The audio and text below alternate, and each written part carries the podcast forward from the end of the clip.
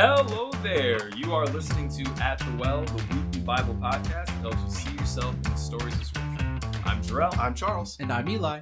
and we're delighted that you're joining us for this week's discussion. Gentlemen, it is November 1st. That's right. Somehow, some way, November 1st. The month flew by because I remember a podcast episode that we recorded where you say, "Gentlemen, it's It's October." October, yeah. Wasn't that recently? Yeah. Welcome to At the Well, where you, all, you always know roughly when these are being recorded.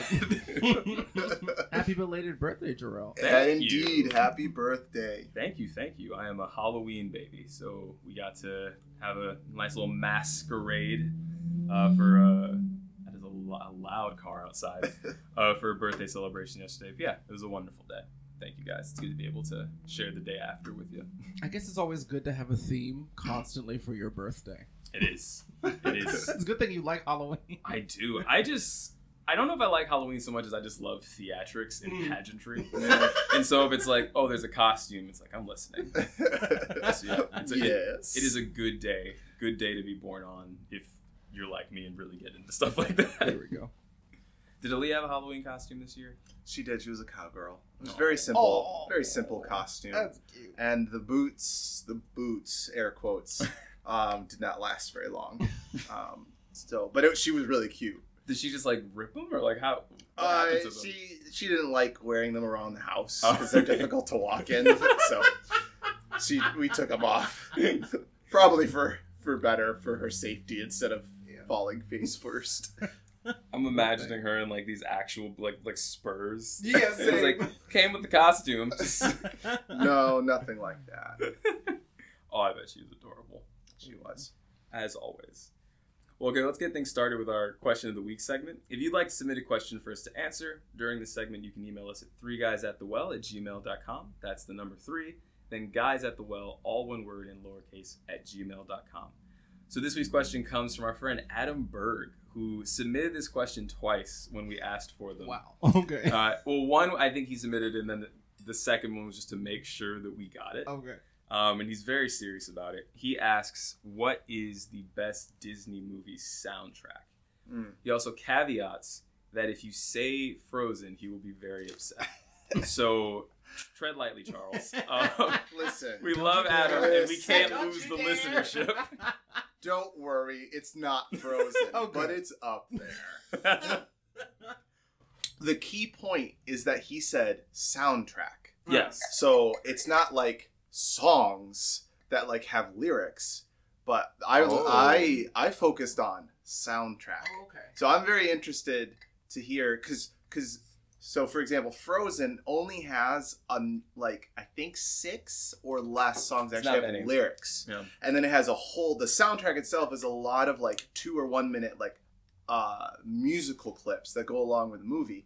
Um so I don't because of that reason I don't think it's actually the best soundtrack. But I'm interested to hear what you guys So I don't know what my deal was when I was younger, but I was obsessed with Jungle Things apparently because my favorite things to rewatch were Tarzan and Jungle Book constantly. I mean Um, Phil Collins. so- exactly, Phil Collins. The first movie I think I cried at was Tarzan. Tarzan. Yeah, Yeah. that's it. Yeah. So yes, hands down Tarzan. Okay. That's a respectable answer. Thank I you. respect that because Phil Collins. Yes, yes. I like how Charles begins with like, "Here are my qualifications for this." I'm gonna sit back and let you two answer. I'm, a- And I'm I will- really interested. I'm really, I'm genuinely interested. I made a mistake. I actually wanted to hear what you guys were going to say without my like adaptation or my No, no, no. interpretation of what take, sound. yeah, yeah. I, I appreciate your. I got, I got a little ahead of myself. I'm like, oh no, I gotta think of another. Um, I I really like the Tarzan soundtrack. I my dance with my mom in my wedding was "You'll Be in My Heart." Um, Oh, that's so right. yeah, so that one that one hits home. Um, I I thought about this for a bit. I guess if, if I were to say the, mo- the most recent one, mostly, and I'm thinking mostly of songs because like that's that's how I like consider the question. But my more more recent one was Moana. I just Mm, really yeah. like the music in Moana. Yep. Um, it has like individual standouts, but start to finish, it's like, oh, this is just really fun. Like Lynn. Lin, Lin Manuel Miranda, who we love on this podcast. um, but yeah, so he did the music, and so much of it is just great and triumphant and like stirring, uh, and just silly. Uh, the Rock, my dad and yours, sings in Moana. Which what more can you ask for in a Disney movie? Um, but if I were to, okay, this is my niche hipster choice again, based on songs. Oh. So Disney historically is not very good with movie sequels. Just not. Agreed. If you, I watched The Little Mermaid 2 recently. It is oh gosh. garbage. But the exception to the rule in movie and soundtrack is Lion King 2. Lion King 2 does not have a skippable skippable track in the entire soundtrack. Like uh one of us, we are one, uh My Lullaby, Love Will Find a Way. Like they are they're all so good and it's snuck into this this like format that Disney typically don't do very well. And the movie itself is very good. Um, so like the first one that came to mind was Moana. And I was like, oh, but you know what? Lion King Two is just banger after banger. I have not seen Lion King 2 in Okay. such a long time. So, I don't even remember the music, but I do remember the plot, and I do like the fact that Scar has a son. And Yeah. or is it, his son or not really his? Son? I believe it's his son, it is his. Okay, and it's it's like it's basically Romeo and Juliet. It's Yeah, like Lion it King is. is Hamlet. I like. I loved it. Yeah. I don't Um, remember the soundtrack though, so we have to rewatch. yeah, it. I'm gonna have to rewatch it. Yeah. Ooh. Um. Well, I so Lay it on us, Charles. my I, I haven't thought about this a lot, but the Moana came to mind, um, for sure. More recent, um, modern uh, Disney animated classics, um, but I think my answer is The Lion King, Mm. uh, because I think the the soundtrack. If you think about not only like the songs, but just the soundtrack that accompanies the, the music's movie, incredible. it captures the essence of the scene, the emotions of the scene really well. Just think about the stampede, Mm. and and like there is no lyrics, Yeah. but like you get you get caught up in the what is happening. Um, yeah, that actually that that that little bit wasn't Those- from that Not was from from Stampede, is it? Mm, I don't know. I'm getting them confused. But anyway, it, it- all of the the or- orchestral uh, pieces really fit each scene and capture the emotion really well. I think that's No, that is an excellent Nice. choice. It is. I have said multiple times to various people that when I imagine that when God calls me home, I will enter heaven to this this this land. The like the, the scene when Simba's ascending Pride Rock at the end of the movie, oh yeah, and the music's just swelling, like. Oh my goodness. It's just so beautiful. And it's just like, I- to your point, perfect for like this battle they just fought and the journey they've been on. And now the dust is slowly clearing. And it's like, he's coming home. So, like, I genuinely imagine, like, yep, that's it. That is the soundtrack to like walking through Wow. The pearly gates. God has ordained angels to, to just like practice now. You're flat. You're flat. I hope so. Uh, that's a that's a very good answer, Charles. Lion King in general, I think, is seen as like a great soundtrack, but I don't think of it in that way. And that's that's excellent. I love that. Wonderful. Let's get into it. So this week we are continuing with our third season of Who the She Bears Ate. Sure. We've been having a lot of fun just putting this together and talking about it. And this week's passage is from Leviticus chapter 24, verses 10 through 23. If you have your Bibles and you aren't driving, you can start turning there now while I set the scene. A fight breaks out in camp. Two men of differing parentage duke it out over who knows what, really. The crowd rushes in to break them up. They're separated, still spitting threats and curses at one another. And then it happens. One of the men, in the same breath that he cursed his opponent, also blasphemes God himself. Oh no. A solemn quiet falls over the camp as the man is separated from the crowd while Moses seeks the Lord for wisdom on what to do with him. The man's mother holds her breath, awaiting the verdict. She knew how severe the penalty could be, but still, she hoped it would be different. Now, the son of an Israelite woman, whose father was an Egyptian, went out among the children of Israel, and this Israelite woman's son and a man of Israel fought each other in the camp. And the Israelite, Israelite woman's son blasphemed the name of the Lord and cursed. And so they brought him to Moses. His, mother na- his mother's name was Shelomith, and the daughter of Dibri. of the tribe of Dan. Then they put him in custody, that the mind of the Lord might be shown to them. And the Lord spoke to Moses, saying, Take outside the camp him who is cursed, then let all who heard him lay their hands on his head, and let all the all the congregation stone him. Then you shall speak to the children of Israel, saying, Whoever curses his God shall bear his sin, and whoever blasphemes the name of the Lord shall surely be put to death. All the congregation shall certainly stone him, the stranger as well as him who is born in the land. When he blasphemes the name of the Lord, he shall be put to death. Whoever kills any man shall surely be put to death. Whoever kills an animal shall make it good, animal for animal. If a man causes disfigurement to his neighbor, as he has done, so shall it be done to him. Fracture for fracture, eye for eye, tooth for tooth. As he caused disfigurement of a man, so shall it be done to him. And whoever kills an animal shall restore it, but whoever kills a man shall be put to death. You shall have the same law for the stranger, and for one from your own country, for I am the Lord your God. Then Moses spoke to the children of Israel, and they took outside the camp him who had cursed, and stoned him with stones. So the children of Israel did as the Lord commanded Moses. All right, gentlemen, it's a pretty pretty grim tale we're, we're starting off with here today. Uh, immediate takeaways or just thoughts or like context for this story? So as this season of ours focuses on spiritual leadership, two things stand out to me in terms of yeah, two things in terms of leadership. One is God's leadership, and the next is the leadership of the assembly of Israel. So through Moses, right? Um, God could have smote this unnamed young man right on the spot Mm-hmm. for saying whatever he said to just to besmirch his name.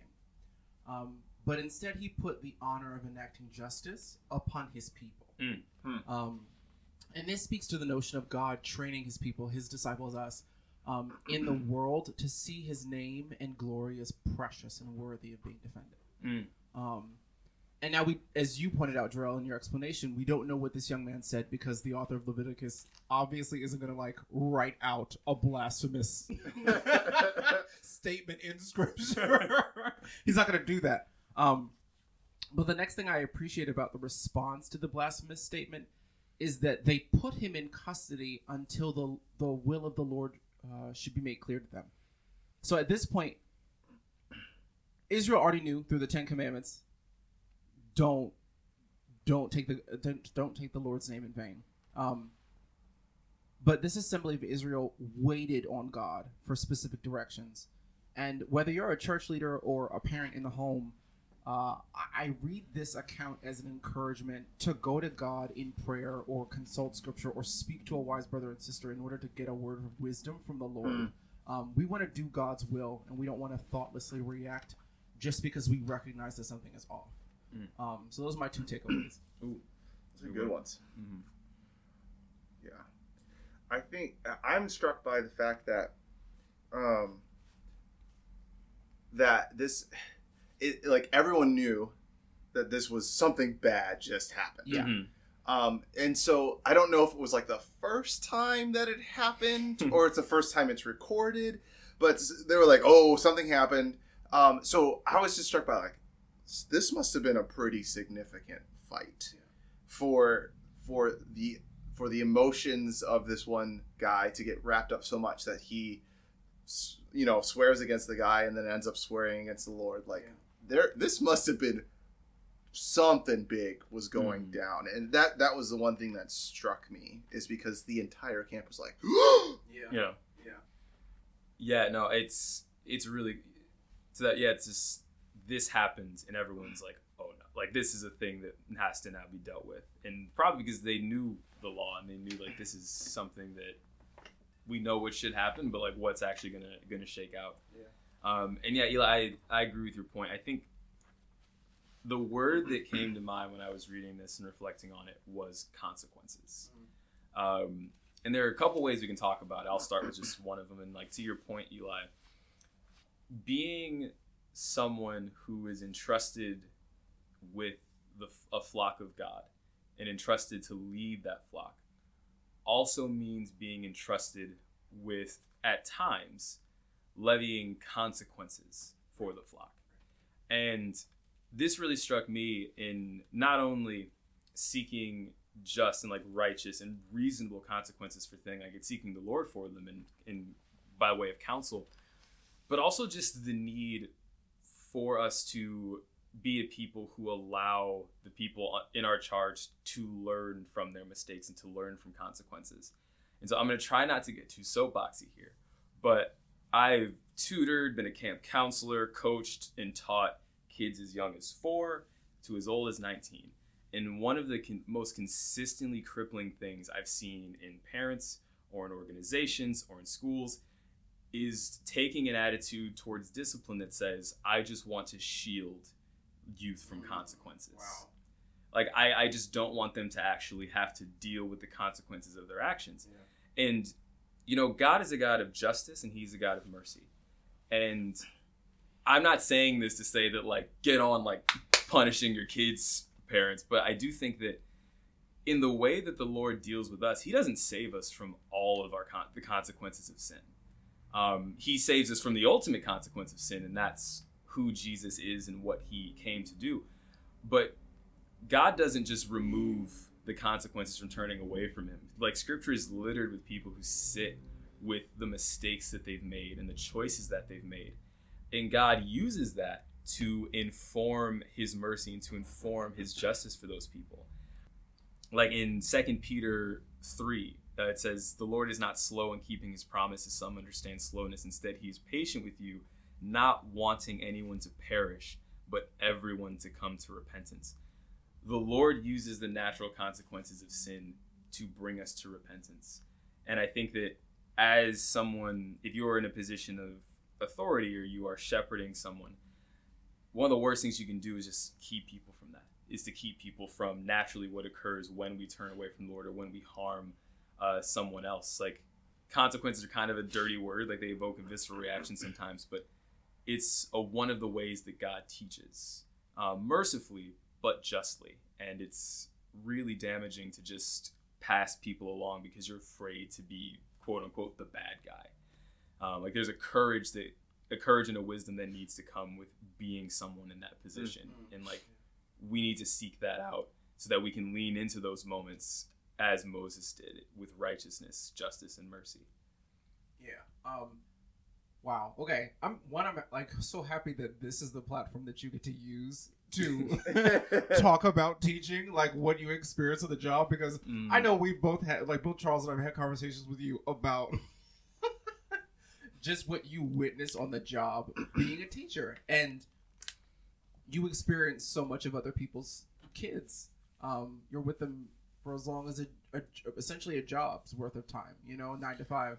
Um, but like in terms of sort of like the swiftness of God's justice or like how exacting it is. Um, there's like a solemnity to this as to this execution, right? There's Mhm. like this because as I was reading it, it's like okay, this fight broke out, all this sort of all these things happen, and then there's this big oh no, oh, yikes, he said this thing. What do we do now? But there's a point where like the emotion is turned off in the way that these things are written about. Hmm. Like it is, it is so much so he was held in captivity.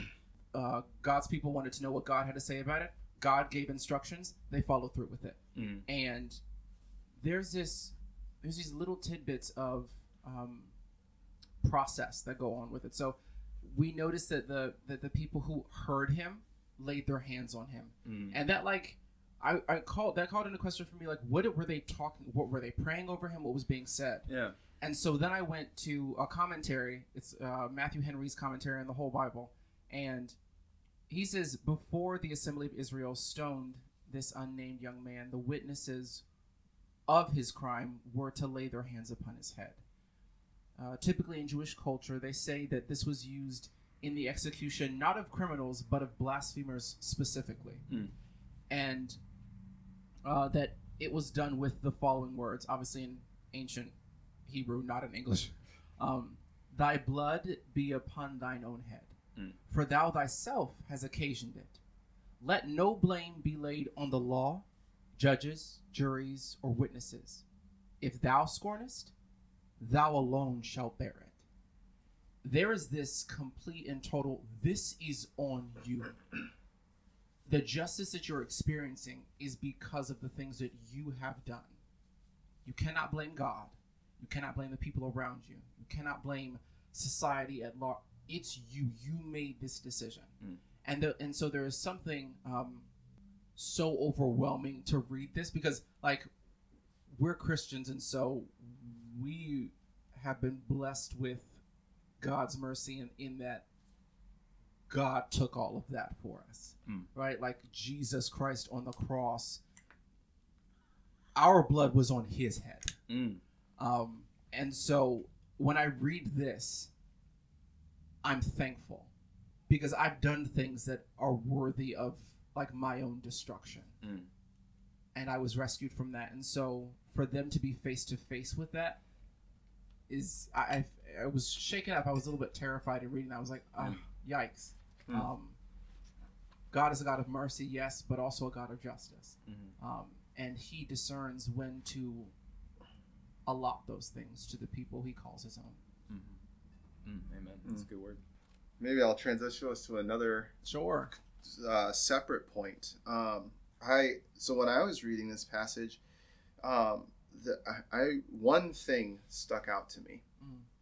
and that was that it, the story really indicates that the man or the men, uh, unclear who started what or, or whatever, but that they didn't know how to control their temper. Mm. And specifically this man, where he let his emotions um, get so impassioned that he blasphemed against the Lord. Um, he had no control over his tongue, his emotions, his passions. Um, and I think when we talk about shepherding the flock, I think that this can sometimes get pushed to the back, um, especially when uh, people give in to children's needs or not not needs, but their wants. Mm. Um, but there, there, the, I saw this as a lack of instruction on how to handle the emo- emotions properly. Mm. And in this case, but I think in all cases, when there is a lack of understanding of how to um, prudently, wisely, and healthily um, navigate emotions, it leads to sin. Mm. And in this case, it led to death. And I- I was just thinking about it, um, just like looking at a bunch of sins, um, and that there's actually a lack of control of certain emotions. Lust is a lack of control and chastity. Hate, um, hate is a lack of control of anger. Judgment and pride is a lack of control of humility. Laziness is a lack of tr- control of discipline. Greed and gluttony is a lack of control of or lack of self control. Um, and so, if we look at these things, these emotions are getting wrapped up in our emotions, letting our emotions lead the train. Um, they're not well grounded, and passions can lead uh, to sin, which leads to death. Um, and it, like I just said, this is in the case of the story, it's physical death, but in the case of us, because of what Christ did on the cross, I thought that was a really beautiful point there, Eli. Um, it leads to a spiritual death, not a physical death. Um, and I and I felt encouraged um, as someone, as a parent, but also as someone who works in ministry and works with um, young adults, um, and encouraged for for all those who work with youth um, to have a care and concern for instruction on emotional health and well-being um, and and how to handle emotions well um, because there's a place for anger. There's right such things as righteous anger. There's a place for grief. There's a there's a place for passion. Um, but it needs to be uh, controlled and it needs to be um, taught how to do that. And we can't neglect this area because i want to give in to my child's needs i because um, I just want to sit in my grief. I want to sit in this. I want to stew in this anger or whatever. Um, but how do we handle that in a Christian way? How do we handle that in a way that Christ would say, "This, you know, that is is um, appropriate"? Um, and I was thinking about Aaliyah um, and a specific situation of it. Like Aaliyah actually gets really frustrated really easily, and her Mhm. her reaction to that is to cry Mm. um, or to scream. And um, like when she can't do something, like if she can't open something or if she wants something, Uh, she gets frustrated that it doesn't come immediately, um, and so there's there's you know she's 15 months old, so there's not a whole lot you can do.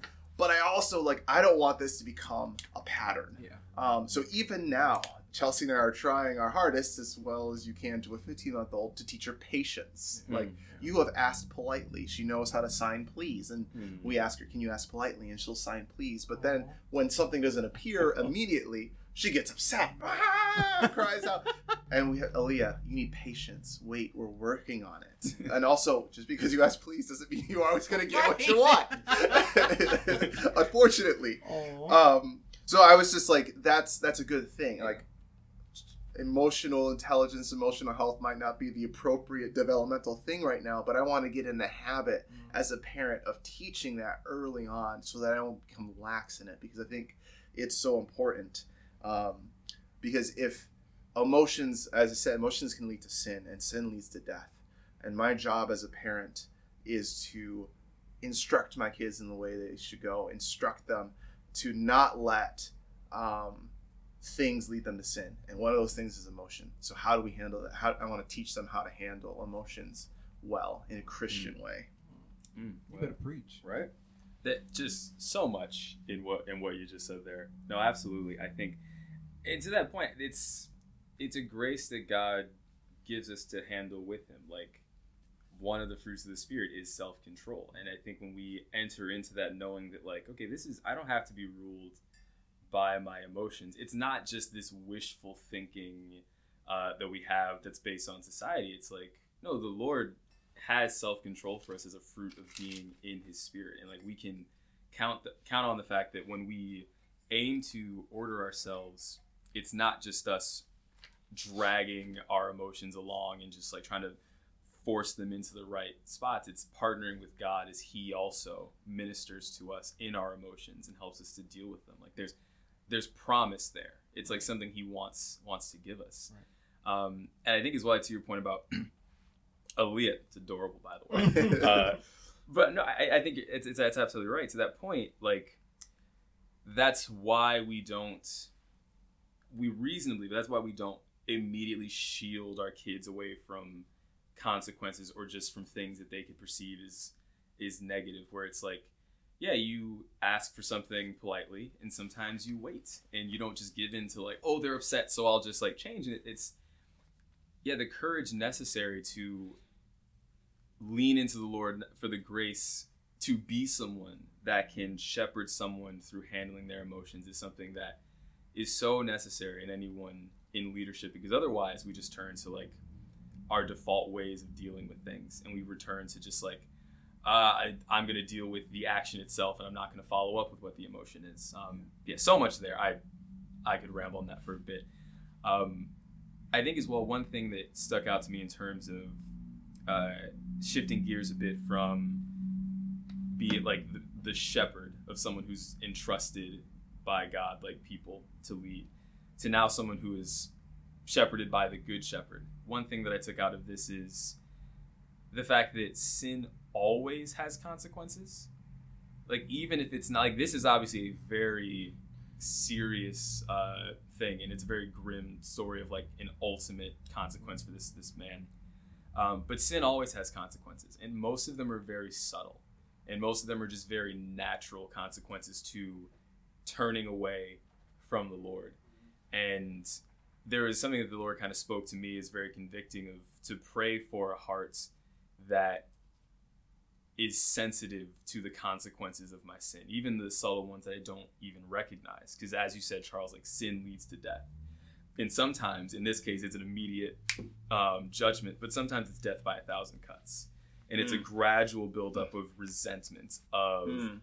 disordered thinking, of brokenness, of uh, yeah, just a lot of unhealthy habits. Like sometimes our sin yields consequence in very slow, gradual ways. That if we are not leaning into the Lord to be sensitive to those things, it does lead to death in time. Like it will get you eventually. And there's something there is like people who are consistently being shepherded by Jesus to say, like, Lord, make me aware of these things. Make me aware of the natural consequences of my sin that I would learn to not walk in them. Um, like in John chapter three, it says, "For everyone practicing evil hates the light and does not come to the light, lest his deeds should be exposed. But he who does who does the truth comes to the light, that his deeds may be clearly seen, that they have been done in God." And like I kind of took this analogy of light and like the idea of natural consequences of sin is like if you're in a place like say you're in this my wife and i just watched the haunted mansion on disney plus for halloween but imagine if you're in this massive house and you have to get from like one floor of the house to the bottom floor to leave but you've never been in it before. And there's a light switch on the wall next to you. If you turn off the light and just start walking like you may not immediately hit like a trap door and like fall to your death but you're gonna bump into a bunch of stuff. Like you're gonna you might trip at one point. You might get even deeper lost into the house. And like that's what natural consequences of sin are. It's not this immediate judgment all the time but it's just what happens when you choose not to walk in the light of the lord. And if we don't have a sensitivity to that then slowly we are eroded spiritually. And i think that's a practice that i need to take on more. And it's something that we should instill in people that we're leading as well. Amen. Um, just as like, I think my final um, note um, is that in training up children, whether they're your own or whether you're a youth minister or you run a ministry or anything, um, the question to ask is like why i- why is God's name worthy of being protected? Mm. Why is uh, why don't you say His name in vain? And I, the follow up question is for that is why would you slander the name of love? Mm. Like, Hmm. why would you slander the one who pro- who gives provision?